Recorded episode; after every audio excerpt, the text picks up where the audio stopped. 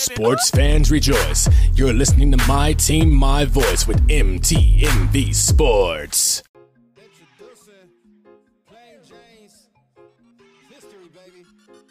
The NBA playoffs have been amazing to watch. It's been some incredible, incredible bubble basketball. it's been awesome, man. You've had things like Jamal Murray, you've had Donovan Mitchell, like you've had those big epic battles, and it's been so cool. Right now in the second round of the playoffs, you have the Houston Rockets going up against the Los Angeles Lakers. The thing that, that's so cool about this particular uh, matchup is that one team, the Houston Rockets, employs something called small ball where in their starting lineup there's nobody over six foot nine. That is absurd in basketball. It's really absurd when you consider who they're facing. They're going up against the Los Angeles Lakers, and that Lakers team has multiple, multiple guys either at seven foot or very near seven foot. You think about guys like JaVale McGee, Anthony Davis, Dwight Howard. It's a very big lineup. Even LeBron himself is very big you look at that lineup and you're saying, wow, this is a huge lineup going against a small ball lineup. And in most people's eyes, it's supposed to be a wash. They're supposed to kill them, right? It's super, they're big. The other team's little. Seems very clear what's going to happen in this particular uh, matchup. Bleacher Report even had a cartoon of a massively tall, green Anthony Davis in front of a pea-sized PJ Tucker, and then Davis takes the ball and smashes PJ Tucker into the ground. It's crazy. When you're small, no one expects you to win. No one thinks you can overcome the obstacles.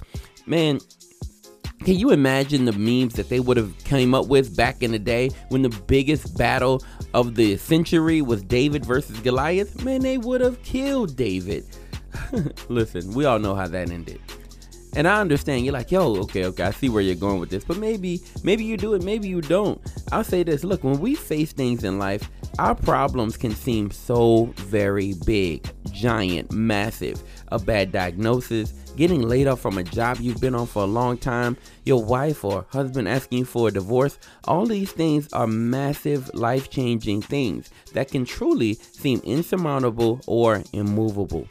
Well, God sent me here today to tell you that you can overcome some of these ridiculously uh, insurmountable or seemingly insurmountable things.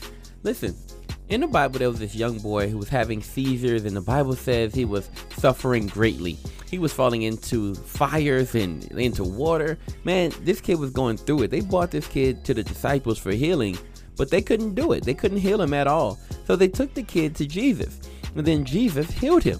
And after Jesus healed him, then the disciples came to Jesus in private and was like, Why couldn't we do it? Why, why couldn't we heal him? And Jesus said this Because you have so little faith. Truly, I tell you, if you have faith as small as a mustard seed, you can say to this mountain, Move from here to there, and it will move. Nothing will be impossible for you.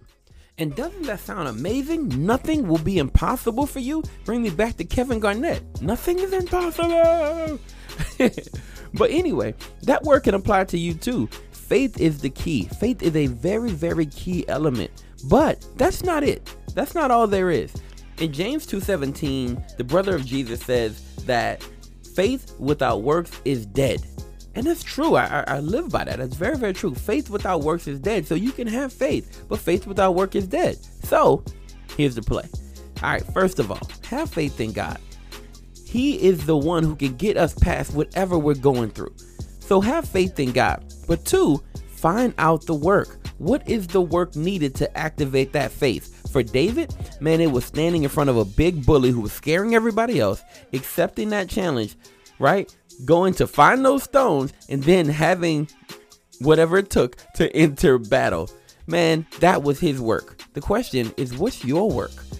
right? What is your work? What's the work that ta- that it takes to activate your faith? Once you know what the work is, pray about it. Ask God, what's the work, God? Once you know what the work is, do it. Do that work. Having faith in God that you can move whatever mountain stands in front of you. Listen, we love you. We thank you for listening, and we pray that this word is something that can help you to activate your faith and overcome your obstacles.